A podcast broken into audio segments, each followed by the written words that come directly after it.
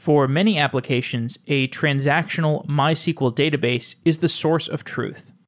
To make a MySQL database scale, some developers deploy their database using Vitess, a sharding system built on top of Kubernetes.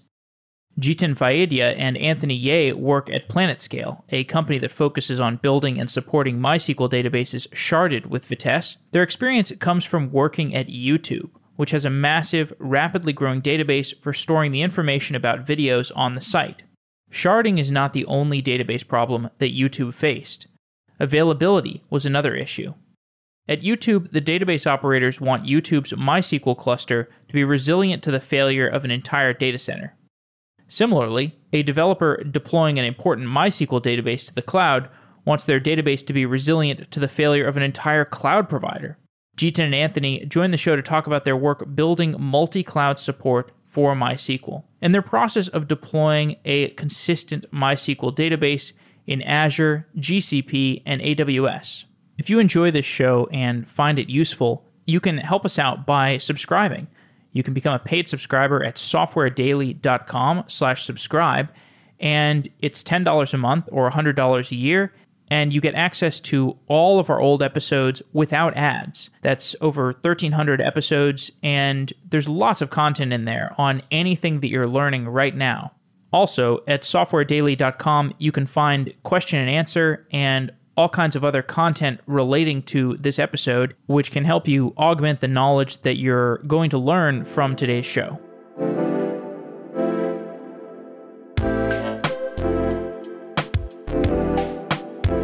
Today's show is sponsored by StrongDM. StrongDM is a system for managing and monitoring access to servers, databases, and Kubernetes clusters. You already treat infrastructure as code. StrongDM lets you do the same with access. With StrongDM, easily extend your identity provider to manage infrastructure access. It's one click to onboard and one click to terminate, instantly pull people in and out of roles. Admins get full auditability into anything that anyone does. When they connect, what queries they run, what commands are typed, it's full visibility into everything. For SSH, RDP, and Kubernetes, that means video replays. For databases, it's a single unified query log across all database management systems. StrongDM is used by admins at Greenhouse, Hearst, Peloton, Betterment, and SoFi Control Access. Start your free 14-day trial of StrongDM by going to softwareengineeringdaily.com slash strongdm. That's softwareengineeringdaily.com slash strongdm. Thank you to StrongDM for sponsoring Software Engineering Daily.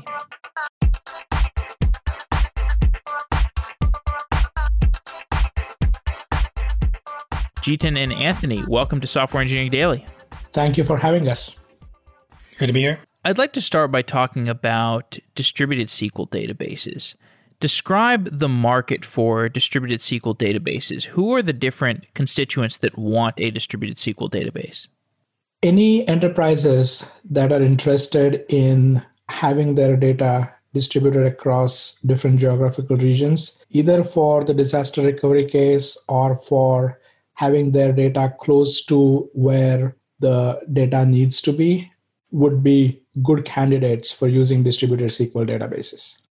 And the biggest relational database constituents that I'm aware of are MySQL and Postgres. These are the older database providers that have just been around for a really long time, or database systems, I should say. Tell me about how the MySQL and Postgres markets have respectively matured.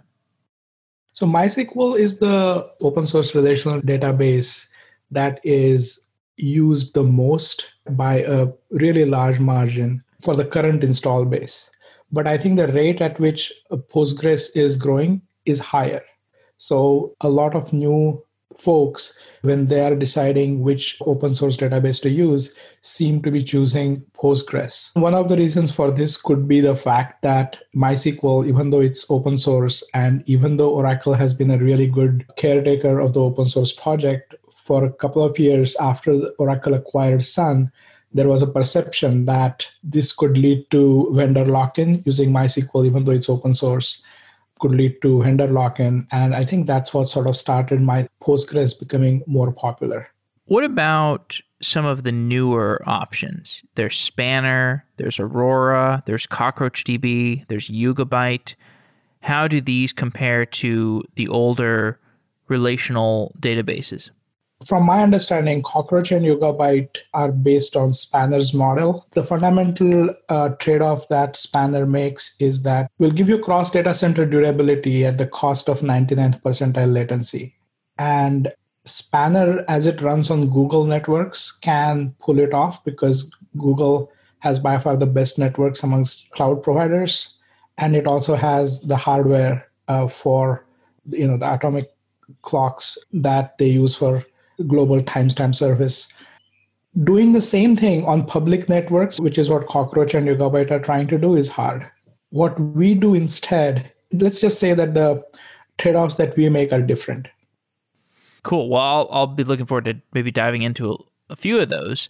So the Spanner paper, it did include, I think, this use of what was it, like an atomic clock, and then trying to have the same consistency model without atomic clocks just on regular public cloud infrastructure, you're saying that's pretty difficult?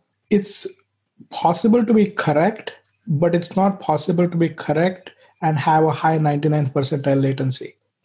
That's okay. the point that I'm trying to make. And uh, if if you're trying to use a database like that as a backing storage, you know, system of record for anything that is user facing, where latency is important, it doesn't become a good fit. And how has Kubernetes affected the market for these distributed database solutions?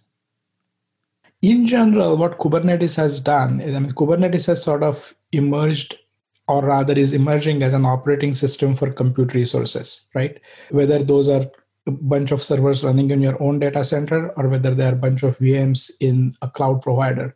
Kubernetes gives you the opportunity to create this layer on which you can deploy your services fairly uniformly, irrespective of where these computing resources live in the cloud or on, on your data center and so on. And that's immensely useful.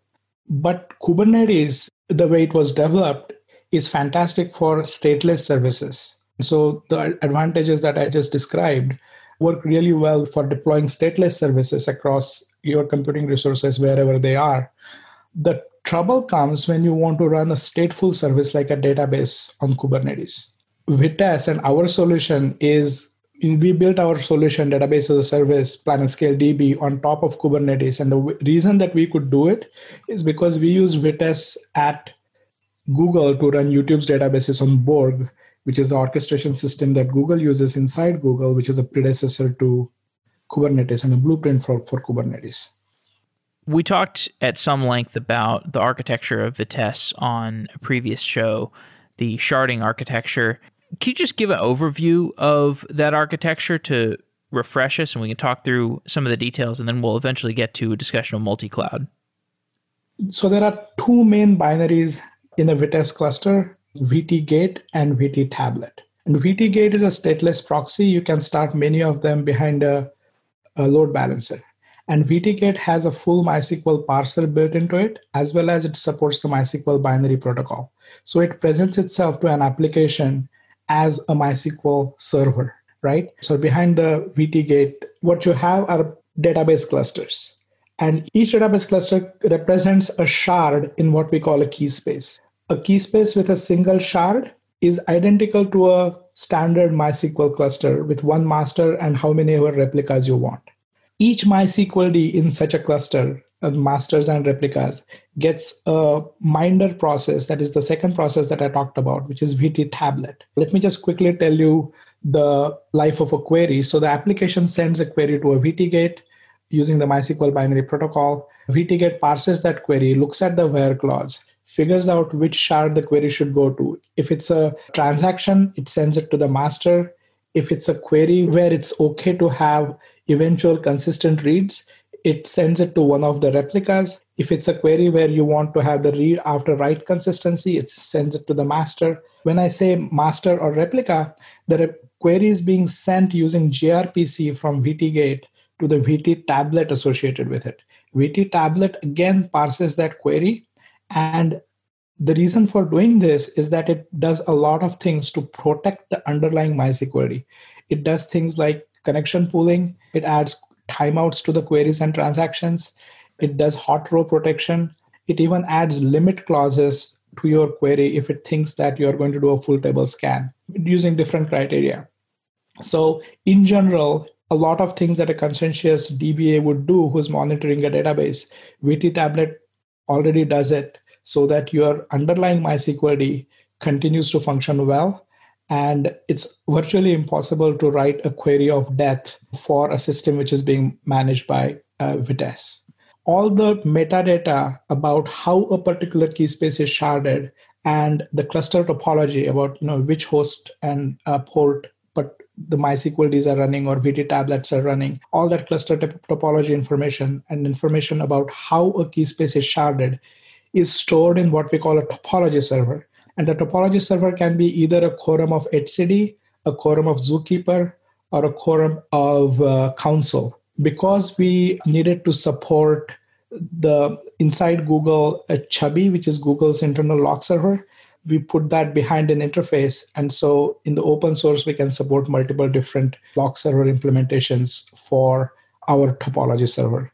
So that's sort of the high level architecture of Vitess. So the topology server helps with the management of a query coming in and needing to know which shard to be routed to through the VT gate. And the VT gate is the system that routes the query to a specific shard or a set of shards? That's exactly right. So each VT gate connects to the topo server and uh, caches the information about the cluster topology as the sharding information. So we have extended just the way a, a relational database has a schema. A sharded Vitess database has what we call a V schema, which is a JSON file where for every table in a key space, you tell us which column do you want to shard by and uh, what fun- sharding function you want to use because we allow you to shard on numeric columns as well as non-numeric columns. So if you're using a numeric column the sharding function would typically be a hash. If you're using a varchar or var binary we have a function called lose md5 hash. And one of the coolest things about Vitess is that these sharding, we, we never uh, save the sharding key for every row. We calculate it using the value in that column as well as the sharding function. Because of this, we can write custom sharding functions and everything else, the query routing as well as resharding and all of that continues to work even if you write a custom sharding function. And because of this, we can support GDPR really well or location aware clusters.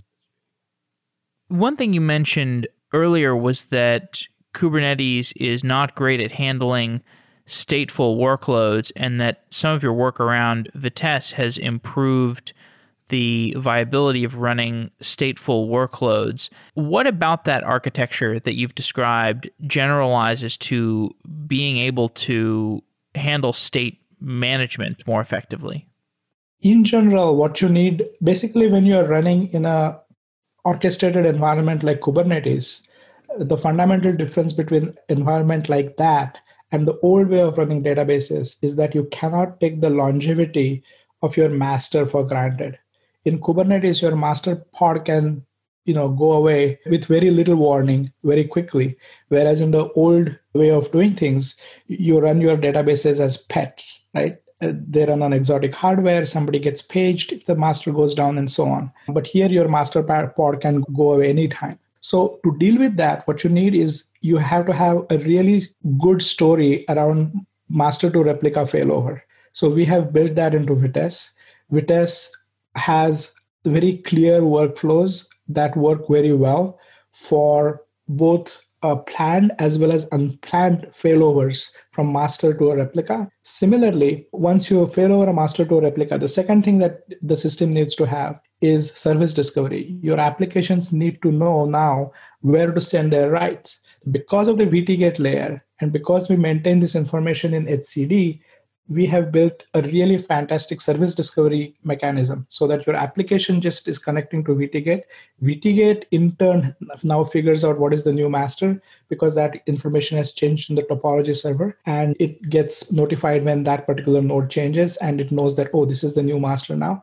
In fact, VT-gate actually participates in a workflow for failing over a master to a replica, and it actually buffers transactions while the failover is happening so that the application doesn't even see errors if the failover happens within a certain threshold. So, as I said, the second thing is service discovery, which we have built in there, and VTGate, which is a stateless proxy, which sort of implement VTGate and Topo server implement that. And the third one is observability. A system like this, you really need to figure out what's going on really well so that you can manage pods coming in, going out, masters failing over, and so on. You need to understand the system really well. So you need to have really good observability. And that was built into Vitess also. Every VT tablet, every VT gate has ports where telemetry can be scraped. We also support Prometheus at, on the slash metrics endpoint. And it's a very, very observable system which allows you to run it well in an orchestrated system.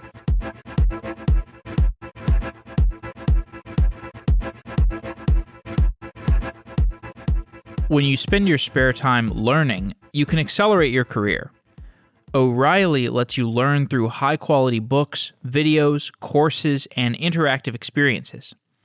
O'Reilly content has been built over decades. They're a trusted source of effective technology education. If you're an individual leveling up on your own, you can use O'Reilly to chart a course for your career goals. And if you manage a team or a company, you can get access to O'Reilly's career development resources for your whole organization. Go to softwareengineeringdaily.com slash O'Reilly to explore O'Reilly's e-learning experiences. You can build the skills you need to future-proof your career. Check out softwareengineeringdaily.com slash O'Reilly. And thank you to O'Reilly for being a partner with Software Engineering Daily for many years now.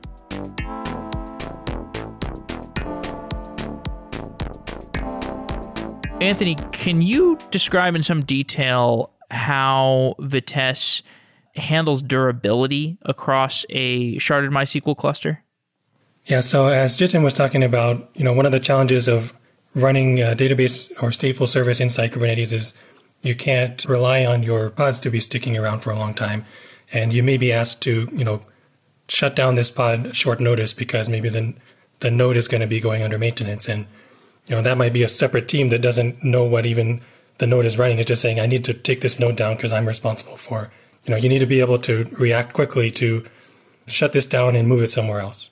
And that's difficult for a stateful service. So one of the tricks that we use in public cloud environments is we use things like uh, remote attached storage or remote block devices. So if we are the master, for example, and are told we need to move to a different node, we can quickly shut things down, you know, sync it to disk, and then uh, detach the disk and reattach it to a different node and then continue where we left off. And it's even faster if you do, like Jiten was saying, you know, failover in between replicas while you're doing this so that you don't have the master gone for some amount of time. So this is giving us more explanation for how a sharded MySQL cluster using Vitess works on top of Kubernetes. And the story there is already pretty durable if we're running a database on AWS, like we're using a sharded MySQL database on AWS. What's the advantage of deploying the same database to multiple clouds and having a multi cloud database deployment? There are a couple of reasons why people want to do that. One is obviously disaster recovery. We were talking to a customer in Japan who were on a single cloud, and that region went down for them. Other regions in, say, uh, North America, etc., were available, but the region in which they were running went down. In their geographical region, all of their computing resources were in one region in one cloud, and they went down hard for a matter of hours. And the amount of money the business lost, they said that we would have loved to have our resources in another uh, cloud provider in the same geographical region so that we, we could have continued to serve traffic while this outage happened. So that is one sort of an obvious reason. Again, because of Kubernetes, it's easy to migrate your stateless services quickly because Kubernetes gives you this uniform API on which you can deploy your application servers, uh, which are stateless by and large. But databases are, you know data has gravity right actually being able to deploy your databases in a way where your masters and replicas for a single database are distributed across cloud providers gives you the option of failing over to a region in the same geography into another cloud provider if one full region goes down for a given cloud provider so that's an obvious disaster recovery use case. The second use case vendor lock-in scenario right? If you are talking to a cloud provider and if you are completely using everything that they provide the advantage that something like kubernetes gives you you are forfeiting it by being locked into vendor specific services. If you just start most of your resources in cloud provider 1 but start one or two replicas in cloud provider 2 you have the option of migrating out with one click and when you are negotiating with them for your next year's contracts and so on it's really nice to have that option. So vendor lock-in is the second reason why these would be useful. Is it possible to have a single kubernetes cluster that stretches across multiple clouds and you have the databases managed in these different clusters or these databases managed across the same cluster or are you talking about each single cloud has a kubernetes cluster that is managing a complete copy of the database? Yeah so to the first question can you run a single kubernetes cluster across clouds or even across regions? Uh, the answer is you technically can but it's not going to perform well enough to actually use. Kubernetes itself wasn't designed with that kind of latency in mind between for example the kubernetes uh, the kubelets and the master api server. So the Kubernetes project itself recommends please don't do that. Only run, you know, in these in a local data center type environment for one Kubernetes cluster. What they then say is run a separate Kubernetes cluster in each different data center. Then they say uh, invoke some kind of magic to connect your application across Kubernetes clusters. Unfortunately, the story from you know the upstream project it never really got far enough to say, oh, here's exactly how you connect all your stuff together. A lot of people have come up with their own bespoke solutions, and we ended up having to do that as well. There is hope in the future. They're starting to work on putting more effort into like Federation V2 to try to say, here's the one true answer. But I think the Kubernetes project is not there yet to say there's one answer for how you connect across Kubernetes clusters. So that was one of the big challenges we had to work on. So in each cloud, let's say I've got a database, I want to put it in the three major clouds. I want to put it in Azure, I want to put it in AWS, and I want to put it in Google Cloud. And in this case, in the multi cloud architecture that you guys have been working on, is it the case that I have the exact same database, each of which has a Kubernetes cluster running in each of these respective clouds? Depends what you mean by exact same. The data itself for, per shard is going to be replicated. So to the extent of, you know, maybe there's some replication delay, but uh, other than that, the data itself is the same. Things that are not necessarily the same are how many replicas do I run in this region versus that region? Or maybe entire shards, for example, you might say, this shard is a data locality in Europe and I want to only run replicas in Europe for that shard. You can also make those differences across different regions. If I have this multi cloud database set up, how do the read and write properties of that database change when you go to multi cloud? Am I reading and writing to all of the different cloud provider instances, or is there kind of a leader database instance in one of the clouds that I select? Each shard has one leader, which is the MySQL master. So that's where all writes go. And then reads, as long as you're able to tolerate the whatever replication lag we have from just sending data across the world, you know, if you're able to have a little bit of latency in your or a replication lag, then you can do reads locally from whatever region your application is in. So reads will look pretty much the same there. Writes will have higher latency if you're trying to write across the world, obviously. And the way that we addressed that when we were doing this at YouTube was minimizing the number of round trips you have to do across the world. It's inevitable you have to do at least one. But the worst case is if you're saying the application code still runs in, let's say, Europe and is doing a round trip for every query to the database in a different continent. That would be, you know, however many queries you do to handle one web request, you have to multiply the latency times that. So what we did at YouTube was we said, let's redirect uh, write requests at the application level across continents. So that's one hop. And then we run the application code in the same region as the master so that all those multiple queries that the application code does are happening really fast within the region. Then we ship the result back across continents. I guess I'm not understanding completely. if I have a database deployment where I have decided that I want my database to be in AWS and GCP and Azure, am I designating one of those specific clouds or are all of those active databases? They're all active for reads all the time. And at any given point, you get to specify, I want my masters to be in this particular place. And you can change that to say, oh, maybe this provider is suffering. I need to move to a different region. You say, I want, please put my masters over there instead. Right. Let's take a concrete example, right? You designated AWS US East, GCP US West, and Azure Asia as the three regions across which you want to distribute a database, right? And let's say that you decided that this database is going to have one master and five replicas. And you said that my master and one replica, when you start, is going to be in AWS, two replicas in GCP, two replicas in Azure. So this is how the six replicas, one master and five read replicas are distributed. Anytime that you want to say that instead of using the replica in AWS as a master, I want to instead fail over to GCP, it's going to be a matter of whatever the replication lag is. And typically in Vitess, because we keep shards at 250 GB, even though cross cloud and cross DC latencies, we are still talking about milliseconds to seconds for of replication lag, which means that within millisecond to a second, you can fail over that, that master to be now in GCP.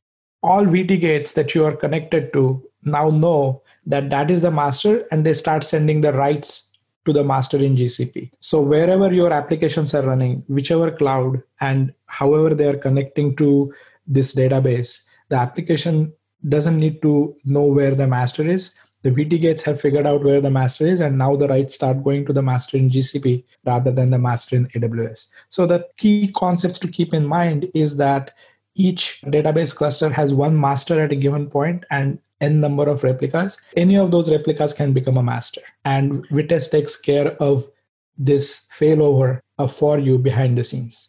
Got it. Okay. So I think I understand the happy path at least, which is that in each cloud provider, I've got a Vitess deployment.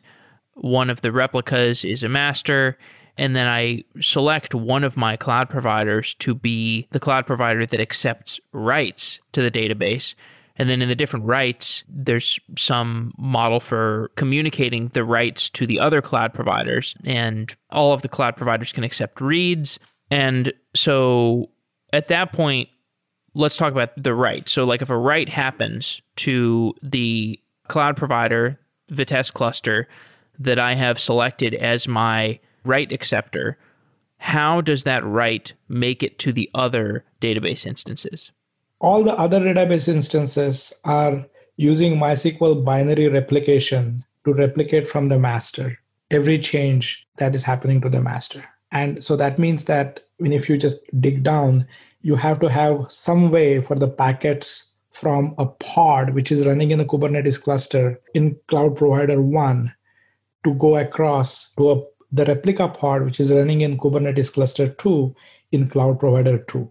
Yeah, so Cilium we mostly use for just uh, doing policy enforcement. So Cilium's job here is to restrict what the pods can communicate to each other.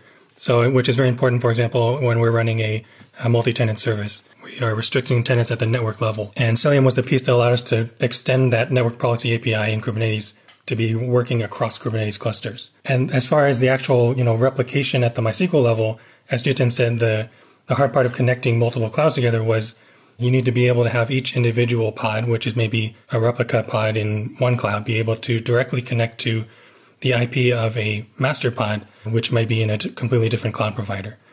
And so that required building a sort of flat network across all of the, our various VPCs within each cloud. And to do that, we'd used either VPC peering were available or standard VPN tunnels. Could you explain what Cilium does? Yeah. So uh, maybe to start with just like network policy in general, what we mean by that is the ability to say, let's say this process running at IP 1234 is allowed to talk to process 4231 or IP 4231 and nothing else. You know, like you could define that as an example policy. The Kubernetes network policy API is a built-in API that takes that to another level of saying, now you can write your policies in terms of Kubernetes concepts like labels and pods. So you can say, instead of writing out IP addresses, you define your policy as a pod with labels matching the selector A equals B is allowed to talk to, let's say, only other pods that have the same label A equals B, right? That's the example we would use for just say tenant equals X. And so Kubernetes network policy is this API that lets you express your network level restrictions in terms of Kubernetes API concepts. Kubernetes itself doesn't even give you an implementation of that API within one cluster though. Before we went across cluster, we used Calico as our plugin to implement the network policy API. And that worked well within one Kubernetes cluster. But as soon as you are trying to have pods talk to each other from different Kubernetes clusters, you now are lacking enough information to make these policy decisions. For example, if pod A in cloud one says, I, I want to talk to this IP address of pod B in a different cloud, the policy system doesn't know anything about the pods in the other Kubernetes cluster. So how can it make that decision?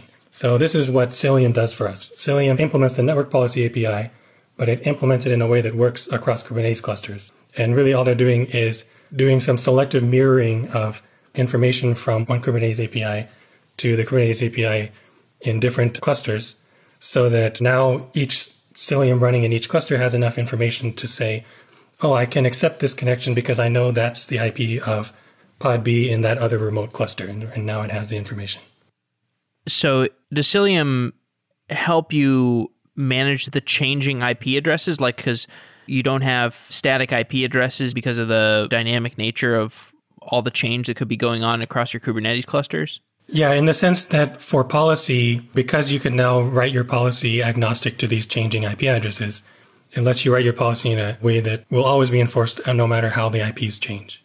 And the changing IP addresses, that is managed by Vitess's own service discovery, as I told you earlier, right? Yeah, there's some cooperation between, it's like service discovery all the way down. We have different layers. So, you know, Vitess knows how to do sort of point to point for tablet to tablet. So Vitess already records tablet A has IP 1234, and you can then, other Vitess processes can look up in topology, please give me the address of tablet A, and it will give that out. We also rely on another feature of Cilium, which was global service discovery. So that's another feature that you know, because the federation story is not fully there for Kubernetes, anything that relies on like the Kubernetes service object API is not going to work across Kubernetes clusters. So Cilium, has an additional feature on top of their policy implementation that gives you a way to make the Kubernetes Service API work across Kubernetes clusters. So we also make use of that at, for example, the layer of connecting services together, not point to point, pod to pod, but saying if this pod wants to talk to the etcd lock server, that's a service that's load balanced across many pods. And Cilium uh, Global Services allow us to do that across Kubernetes clusters.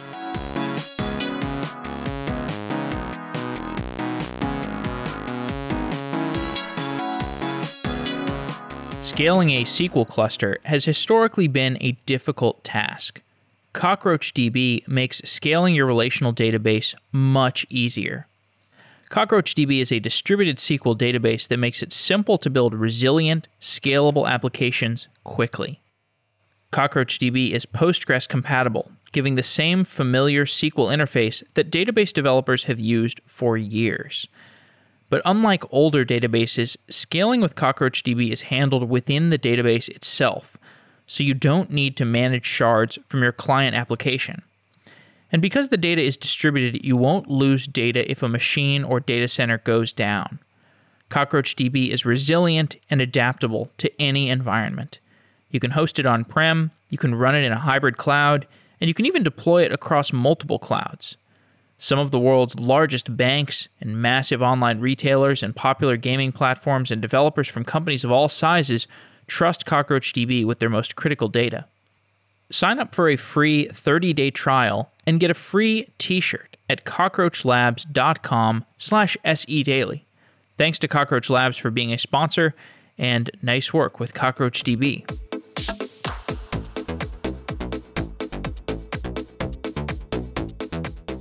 Tell me more about the networking challenges for implementing a multi cloud database. So, we used AWS and GCP support VPN gateways and BGP routing. So, peering AWS and GCP was fairly straightforward, but Azure doesn't support the BGP protocol. So we couldn't use the VPN gateways. So as a result, we had to manually set up the routes, create firewall rules, and forward the traffic from a manually provisioned IP to the classic VPN. So it was basically M by N matrix of like we had three cloud providers and four regions in each cloud provider all paired with each other. Can you explain what VPC peering is? VPC peering is basically it just it's a tunnel that allows you to route traffic from one VPC in one cloud provider to another VPC in another cloud provider. VPC meaning virtual private cloud. So the communication between two clouds, between getting two two VPCs to talk to one another, can you explain a little more detail why that was difficult? It's easy to route packets within the network boundary of a cloud provider, but now you are sending packets across cloud providers, and that's why you need VPN gateways and BGP routing. I see. And did you have to write your own VPN gateway to route the traffic from one cloud provider to another? No, AWS and GCP support the HA VPN gateways, but Azure doesn't. So for Azure, we needed to set up the routes manually, create firewall rules, and forward the traffic from a manually provisioned IP to the classic VPN. How else do the different cloud providers differ from one another significantly?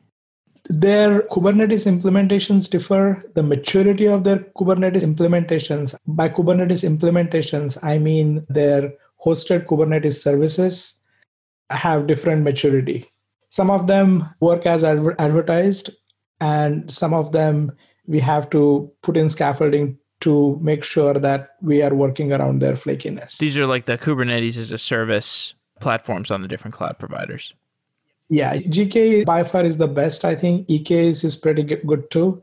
AKS we had problems with. How does the failure domain of Vitess change when it goes multi cloud? So, one of the previous episodes, we talked about how Vitess running on Kubernetes in a single data center can recover from failures and handle failures. But I'm sure the failure domain becomes much more complex when you have multi cloud scenarios. Talk me through some of the failure cases that you've solved for. Right. Vitess conceptually, a failure domain is a cell, and we map the cell to a Kubernetes cluster in a region in a cloud. In total, we have 16 different cells and each cell corresponds to a Kubernetes cluster in a region in a cloud. So we have 12 different cells, four regions and three cloud providers, so 12 cells. So conceptually, cell is the failure domain in Vitess. And the same is true in this multi-cloud, multi-region world. Even the cloud providers tend to think of a region as a failure domain.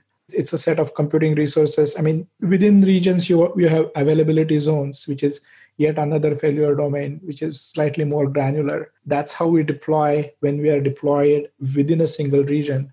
But when you are deployed across regions or when you're deployed across cloud providers, we tend to think of a region in a given cloud as a unit of failure domain. Anthony, do you want to add anything? I would add that even in the cross cloud or multi region case, we do still define each availability zone within a region as its own failure domain. So, for example, if you tell us to launch n replicas in region one, cloud one, we're going to do our best to spread those out across uh, the availability zones within that region. Maybe talk through the resolution of a failure that could occur. Let's say, like, I'm doing a write to the database instance on the cloud that's accepting writes and so I do a write, and somewhere in this write, the entire cloud provider fails. What's the process of recovering from that failure? If that cloud provider has received the write, how do the other clients or how do the other database instances on the other clouds identify that a failure has occurred? There are two different types of failure scenarios that we recognize. One is planned failure and one is unplanned failure what I mean by planned failure is that you know that this region is going to go away at a given point in time for maintenance or for whatever reasons. That scenario is handled pretty in a straightforward fashion where you fail over your master out of that region into either another region in the same cloud provider or into a region in a different cloud provider. The second, which is more problematic, is if it's a catastrophic failure with very little warning, a whole region goes away. Your master was in the Kubernetes cluster, which was in that region. So let's see what all will happen, right? First is that the write itself will fail. The second thing that will happen is that we have a global etcd cluster with members in different regions. And if there was a member region, when I say etcd server, I'm talking about the topology server.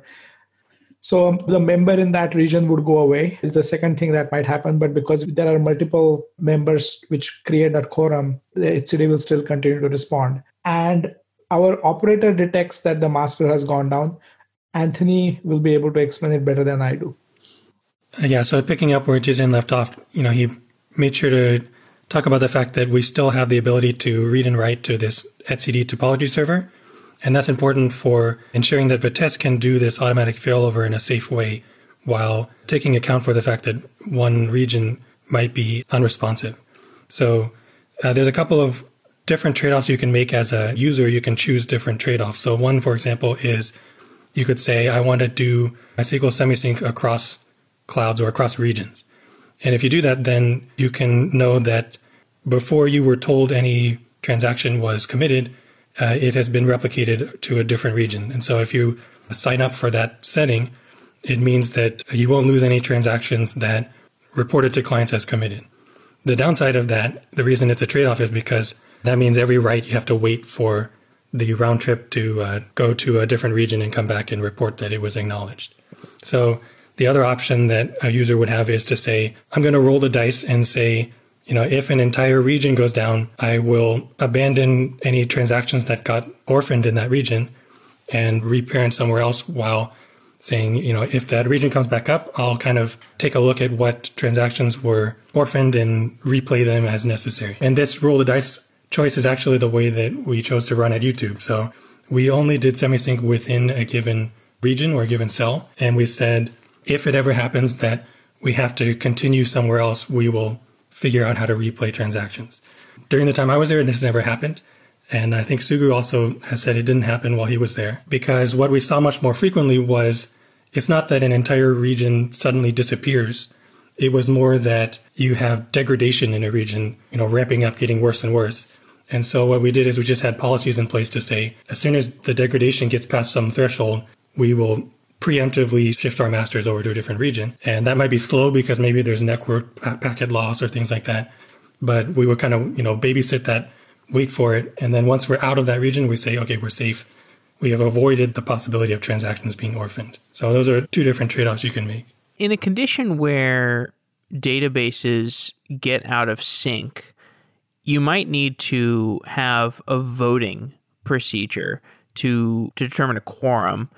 Can you give an example of when that might occur and how databases would communicate in that scenario to resolve an inconsistency? So, the way we run our system, we don't use a voting and a quorum to figure that out. MySQL has this concept of a GTID or a, a global transaction ID. As Anthony described, you have a master and multiple replicas, and uh, different replicas might have replicated to a different extent also if you have semi-sync replication turned on what that means is that before the master says that something was successfully committed that but the data associated with that particular transaction is guaranteed to be on a replica somewhere else in its relay logs. So all that needs to happen is that it needs to get over the network and it needs to get written to the relay log. It doesn't need to be materialized into the target database. The latency required for that is lower than actually replicating into and materializing into the database. Long story short,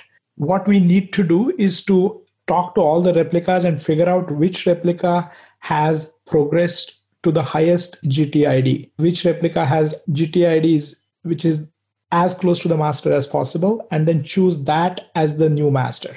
So this is something that is done post facto after the master has gone down and not for every transaction.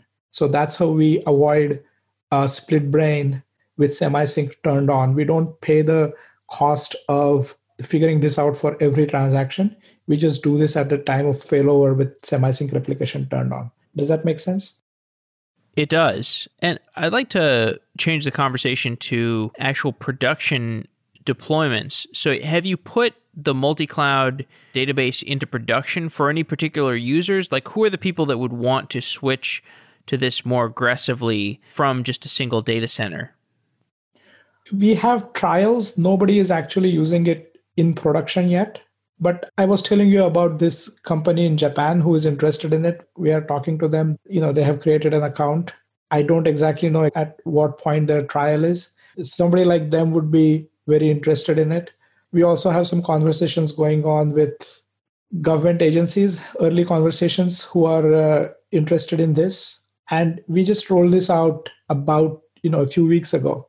So early days yet. Totally. Zooming out, talking about the business more broadly, you've had some large customer deployments that you've worked with. You've worked with Slack and Square and HubSpot and a lot of other companies. And the overall business of PlanetScale is around this control plane that you can sell and license. How does the control plane that you sell compare to what the open source Vitess model contains? So let me just clarify that Slack, Square, HubSpot, who have done the case studies with CNCF, is for open source Vitess. We do provide support to Slack and Square, but HubSpot we don't have a relationship with. And what you said is exactly right. I mean, we do want to provide Vitess support for any company that wants Vitess support because we want Vitess as an open source project to be as successful as possible. And we are here to help the community. But that's not how we are going to scale the company. So what we have built is basically the, the technology that we have built is this operator, which allows us to create an API on top of Kubernetes that allows us to run databases safely in single or multiple Kubernetes clusters, right? That is the IP that we have built. We have actually taken our operator and we have made a subset of that open source we will be doing an announcement about that etc pretty soon. And it's a pretty full-fledged open source PlanetScale operator that will allow you to run vitess well and safely in the kubernetes cluster. It just doesn't have uh, some features related to teams and cross cluster federation and so on that anthony talked about uh, that our PlanetScale db operator has. So the operator version that we use to run our own clusters, we call that PlanetScale DB operator. So what we are going to scale the company on is this database as a service that we are running as PlanetScale DB. What is coming is multiple ways to deploy PlanetScale DB. One of them uh, we call BYOK, which is bring your own uh, Kubernetes, where you will be able to create custom regions by giving us access to your Kubernetes cluster. And you could use our control plane but when you say deploy, the actual pods, etc., get started in your Kubernetes cluster so that the data never leaves your Kubernetes cluster. We will also have a premium version of PlanetScale DB where we create a separate account for you. We can associate it with your billing account, and we run a version of PlanetScale DB in a separate VPC for you so that you are not in a multi tenant environment. And you could pair it with your VPC so that all your traffic is private and so on but we still manage it for you. We carry the pagers and so on. So two or three different ways of deploying the PlanetScale db and that's how PlanetScale as a company will grow and and that's our commercial plan. So in that commercial strategy just closing off on the business strategy vitess could be used to run databases that are not mysql. So you could have spent this engineering time on maybe making Postgres run with Vitess, for example. Strategically, why did you do the work on building multi cloud support for MySQL before implementing a different database on Vitess? So, multi cloud support, it's sort of an expression of all the power that Vitess has I don't think that there is anybody else out there, there's any other technology that would allow you to run multi cloud databases as reliably, as high availability that we can. We have done this at YouTube 20 data centers, uh, 256 shard databases, over 30,000 nodes distributed all around the world. Vitess is capable of delivering that scale and Vitess is really, really good at running databases on Kubernetes, single shard or multiple shards. That is our core strength, and we decided to build on top of that. Postgres, a lot of people ask us for Postgres compatibility and Postgres Vitess on top of Postgres. And that's definitely something that, I mean, if the community asks, And if the community is willing to contribute the engineering time, we would definitely start doing work on that. We have actually figured out how much work it is and where it will need to be. But right now, there is a whole universe of MySQL compatible databases that we can go after. We do not want to dilute our focus in time as PlanetScale. As Vitess open source project, if the community wants that, Sugu would be very happy to supervise a project like that. Awesome. Well, guys, I've been really enjoying this conversation and I look forward to talking more in the future.